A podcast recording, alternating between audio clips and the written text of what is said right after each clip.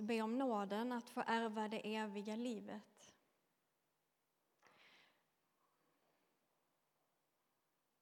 Gud, du som kallar oss till tjänst i ditt rike. Hjälp oss att lita på din barmhärtighet.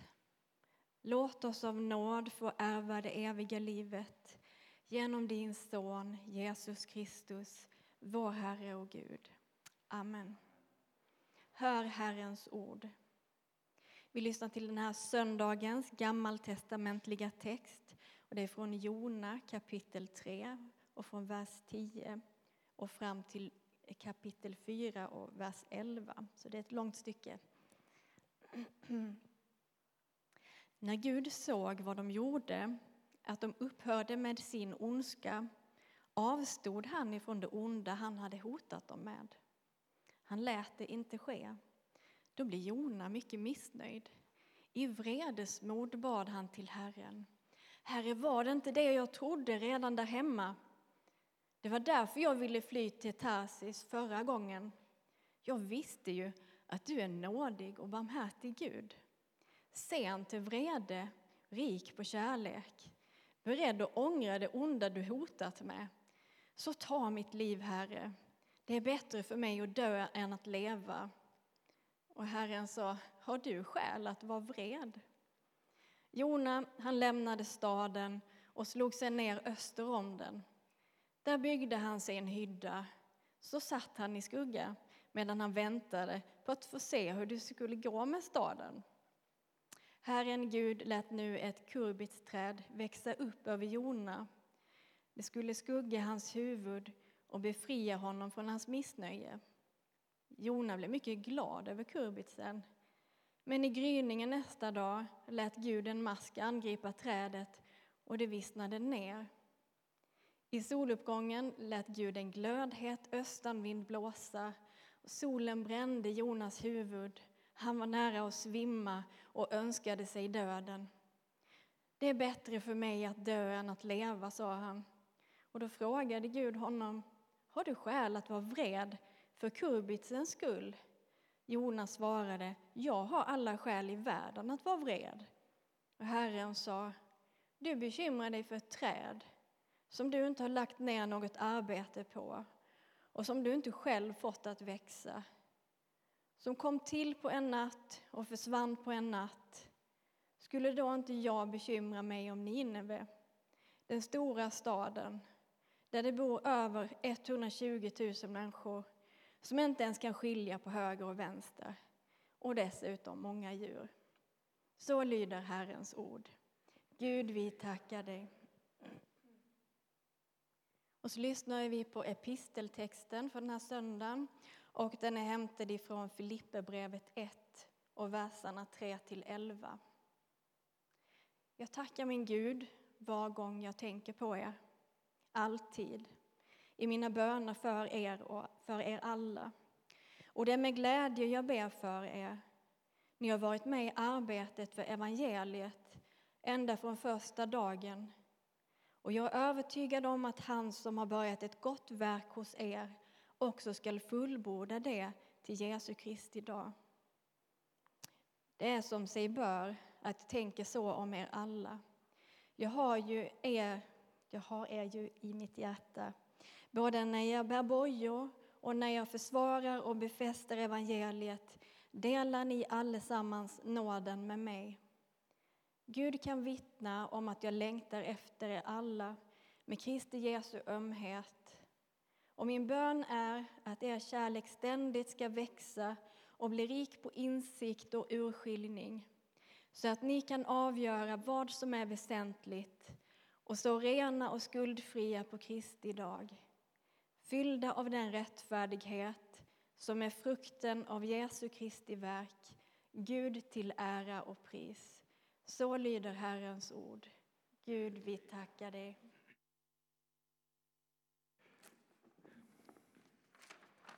Upplyft era hjärtan till Gud och hör dagens heliga evangelium enligt evangelisten Lukas. Jesus sa, om ni har en tjänare som plöjer eller vallar får, säger ni då till honom när han kommer hem från ägorna, gå genast och slå dig ner vid bordet. Nej, ni säger, Gör i ordning maten åt mig, fäst upp dina kläder och passa upp mig medan jag äter och dricker. Sen kan du själv äta och dricka.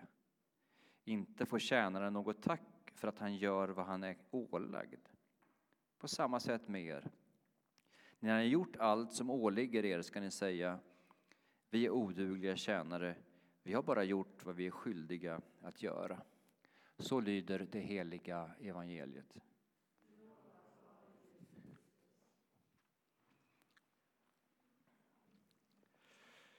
Nåd och tjänst, det är dagens tema för det här söndagen i kyrkoåret. Och här är det viktigt vad som kommer först. Nåd kommer före tjänst. Nåden är inte bara ett startskott i livet, utan nåden är den sfär, det rum som vi lever i från början, under mitten och ända ut till slutet. Och nu tycker vi om nåd, eller hur? Vi gillar det stora ordet, det kristna ordet nåd. Men det är trots allt ett främmande väsen för oss människor. Det är ingenting som vi naturligt sett uppskattar och förstår. Alltså, kanske framför allt har vi en glädje över det när vi tänker på våra egna liv och Guds nåd. Men vi har kanske lite svårare att relatera till det när vi tänker på hur nåden berör andra människor och vår omvärld. Och i det läget så är nåden en provocerande faktor, en provocerande sanning. Och dagens gammaltestamentliga text är en provkarta på hur nåden verkar och ställer allting på ända. Jona, denna osannolika profet. När jag funderade över detta när jag satt och förberedde mig så måste jag tänka ändå och ändå komma till den slutsatsen att han är den, nog den mest framgångsrika profeten i hela gamla testamentet. Om man ser resultatmässigt. Alltså vi har de större profeterna som Jesaja och Jeremia som får det fantastiskt eh, uppmuntrande uppdraget att predika, ingen kommer lyssna. Predika i 30-40 år, ingen kommer omvända sig. Hallå, kul va? Ni kommer hålla på med den här kyrkan, det kommer inte hända ett skit under 40 år. Det enda som kommer hända är att det kommer bara gå ut för, för dig. Du kommer hamna i fängelse och till slut kommer du bli bortförd av de här människorna som inte vill lyssna och du hamnar någonstans i Egypten och till slut så vet ingen om ditt öde. Det var Jeremias kallelse. Jesaja har ungefär samma sak. Du kommer tala till människor som är stenhårda i sina pannor, stenhårda i sina hjärtan, ingen hör någonting. No, Jona däremot, extremt framgångsfull. Men hur kan Gud utvälja en sån person som Jona?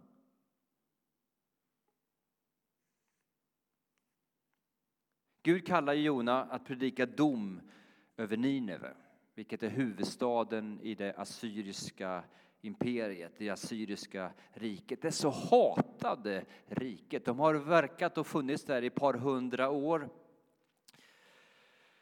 Om vi tänker på hur IS, Daesh, behandlade sina fångar så är det bara en bråkdel av vad det assyriska riket gjorde mot sina lydstater, mot sina fångar. De lemlästade dem, de våldtog kvinnorna, de mördade hänsynslöst, de förtryckte, de sög ut folk.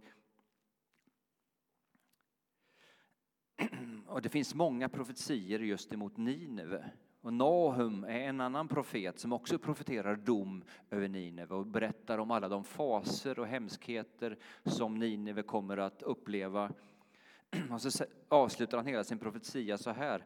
Alla som hör vad som hänt dig jublar över ditt elände. Vem drabbas ej av din ständiga grymhet? Assyrien, detta vidriga inte folk utan regimen som hade plågat, inte minst judarna, under så många år. Och så får Jona kallelsen att åka till Nineve och predika dom. Men Jona flyr. Han vill inte åka till Nineve. Han är feg, Han är olydig. Och när Gud säger åk till Nineve, som ligger åt det hållet, så tar han en båt mot Spanien, som ligger åt det hållet.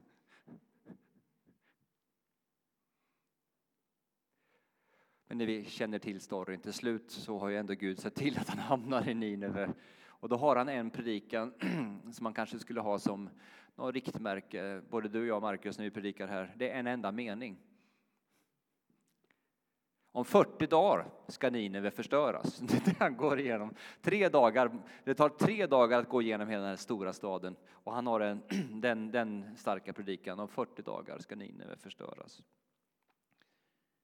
Och när han har hållit sin predikan under tre dagar så tar han fram sina popcorn, sin Coca-Cola, så sätter han sig utanför staden och så väntar han på nu ska elden troligtvis falla från himlen och bara förstöra detta. Äntligen. Men det händer ju inte. Eftersom folket omvänder sig. Och när folket omvänder sig så blir Jona extremt missnöjd. Alltså han är den mest framgångsrika predikanten i Gamla testamentet. Han får ju 120 000 människor minst att omvända sig.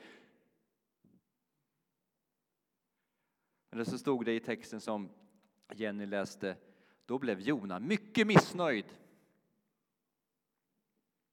I vredesmod bad han till Herren Herre, var det inte dig jag trodde redan där hemma? Det var därför jag ville fly till Tarsis förra gången. Jag visste ju att du är en nådig och barmhärtig Gud. Sen till vrede och rik på kärlek, beredd att ångra det onda det hotat med. Så ta mitt liv, Herre, det är bättre för mig att dö än att leva. Och Herren sa, har du skäl att vara vred? I vredesmod, stod det, bad han till Herren. Han skäller ju ut Gud. Har du gjort det någon gång? Varför skäller han ut Gud? Jo, Gud är för nådig och barmhärtig i hans ögon. Gud välsignar ju fel personer. De fick ju inte vad de förtjänade. Vilket är en av definitionerna på vad nåd är. Man får inte det man förtjänar. Sen önskar han sig döden en andra gång också. För att han har nämligen fått en buske han kan sitta bakom som ger honom skugga. Sen vissnar den och så får han ju nästan solsting. Då, säger, då blir han ju galen. Och så säger Gud till honom, har du skäl att vara vred för kurbitsens skull? frågar Gud honom. Och då kommer den underbara ordet som vi alla som är föräldrar har hört från våra barn någon gång. Jag har alla skäl i världen att vara vred.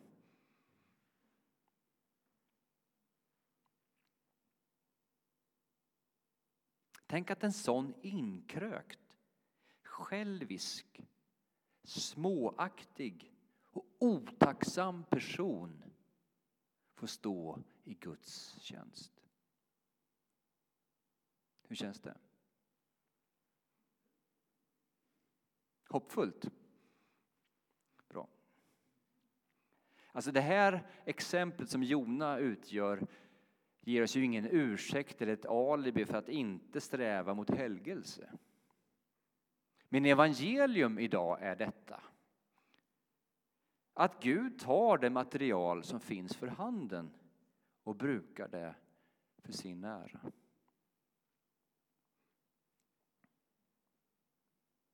Det kommer vara en kort predikan idag. Men det som är poängen med Jona-berättelsen, det finns många poänger, men det är just detta, Gud kallar oss där vi är. Med de synder och svagheter som vi bär på just nu. Och han använder oss, trots det, till att välsigna andra människor. Vi tänker ju alltid, nej det går ju inte. I det här läget, i den här situationen jag befinner mig i. Med de svagheterna, med de bristerna, med kanske allt det som jag kämpar med. Det går ju inte. Jag hoppas att lite längre fram, när allt har ordnat upp sig, när, jag, när det har blivit bättre med mig, då. Gud tar denna bångstyriga, upproriska, otacksamma, småaktiga, hatiska profet och använder honom trots allt. Gud har sin stora glädje och sin stora ära i att faktiskt dra in oss i sitt arbete, i sin verksamhet, i sin saliga gärning. Trots det vi är. Trots att han hade faktiskt klarat sig långt mycket bättre utan oss. Behöver Gud oss? Ibland har man hört sånt här att Gud har inga andra händer och fötter än våra. Till viss del kan man säga att det är sant. Till en annan del kan man säga att det är fullständigt osant. Gud behöver inte oss. Det finns ett antal exempel i Gamla testamentet där han verkligen förhärligar i sitt eget namn utan någon mänsklig inblandning överhuvudtaget. Men han älskar att dra in oss för att vi ska få uppleva hur vår glädje blir fullkomlig. När barnen var små ville de hjälpa till. Behövde vi dem? Hade det varit effektivare utan dem? Ja, får jag vara med och diska? Alltså det blir bara en mess av allting.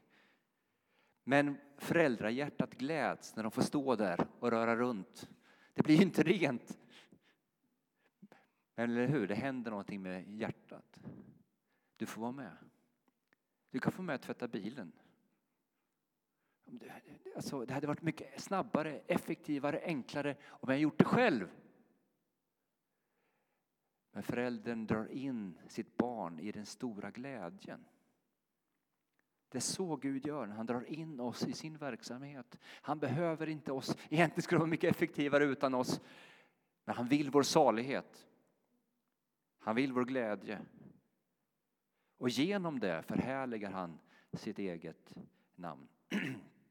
Så där, nu rör jag mig smidigt här.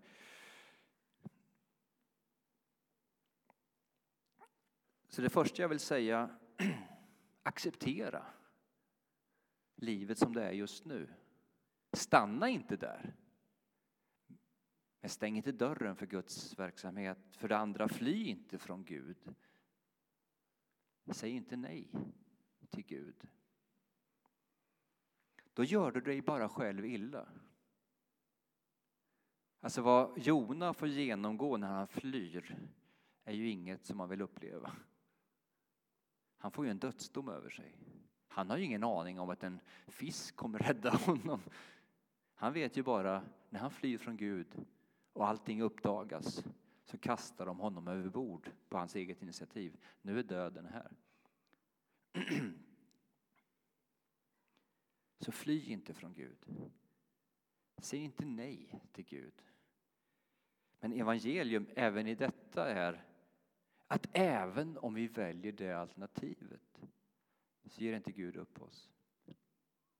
Det hade varit ganska enkelt för Gud att säga så här, Jona är på väg till Tarsis, jag ser till att han kastas över bord. Jag får ta en annan gubbe eller kvinna. Nej, han förföljer eh, Jona. Han tar upp jakten på honom. I sin kärlek så kommer aldrig Gud att ge upp oss. Vi kan ju tragiskt nog fortsätta fly, fortsätta säga nej. Men Gud kommer alltid vara i hälarna på oss för att vinna oss tillbaka. Det tredje jag vill säga från dagens text det är att Guds hjärta blöder för alla människor. Och han hugger på minsta lilla gensvar som vi ger till honom. Alltså den här assyriska huvudstaden Nineve. De ger Gud den lilla handen och Gud tar den direkt. Ingen människa är bortom räddning. Vi kan ge upp. Vi kan tycka att nu har de gått för långt. Finns det något hopp kvar? Gud ger aldrig upp på oss och ingen människa är bortom räddning. Och det minsta lilla människan öppnar upp sig mot Gud så är han där. Så låt oss med frimodighet bjuda in våra vänner, våra släktingar, våra arbetskamrater hit. För det minsta lilla så är Gud där med sin nåd, med sin barmhärtighet och med sin frälsning. Gud är ingen stamgud eller sektgud. Utan vi behöver drabbas av Guds vision. Guds hjärta klappar för alla människor, även de vi hatar mest. Det sista jag vill säga idag. När man läser både gamla och nya testamentet så händer det rätt ofta att Gud ställer frågor. I Nya testamentet säger Jesus, vad vill du jag ska göra för dig? Den första frågan Gud ställer det är Adam, var är du? Och Gud ställer inte frågorna för att han inte liksom, jag har ingen aning. Adam, var är du? Han vet ju, han ser ju att Adam gömmer sig bakom busken. Varför ställer han frågan? Därför att vi själva ska ställa frågan till oss. Varför gömmer jag mig? Vad vill jag egentligen? Idag ställer Gud frågan till Jona och till oss. Har du skäl att vara vred?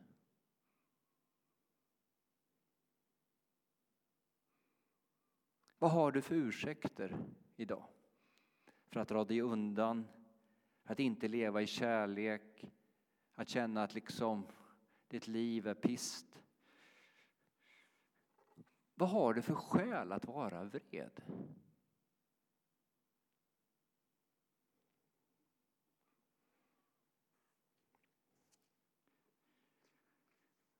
Jag tror vi många gånger har vad heter det, hyttat näven mot Gud. Va? Som John Cleese i någon sån här Fawlty Towers. Tack för den Gud. Och det är helt okej okay, utifrån hela den gammaltestamentliga berättelsen att uttrycka sin ilska, att uttrycka sin sorg, att uttrycka sin besvikelse, att vara frustrerad. Men också då någon gång kanske ställa frågan, vad har jag för skäl att vara vred? Vad är det jag är missnöjd över?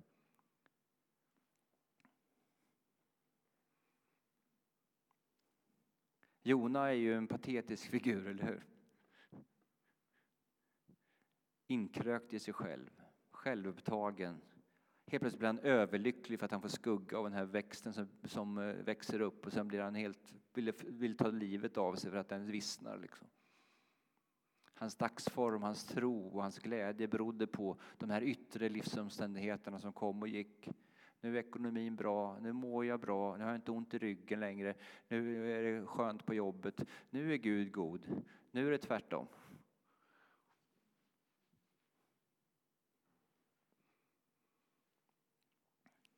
Och där utmanar oss Herren genom att ställa frågorna och fundera på var är våran grund? Hur ser vi på livet? Är det en rättighet eller är det en gåva?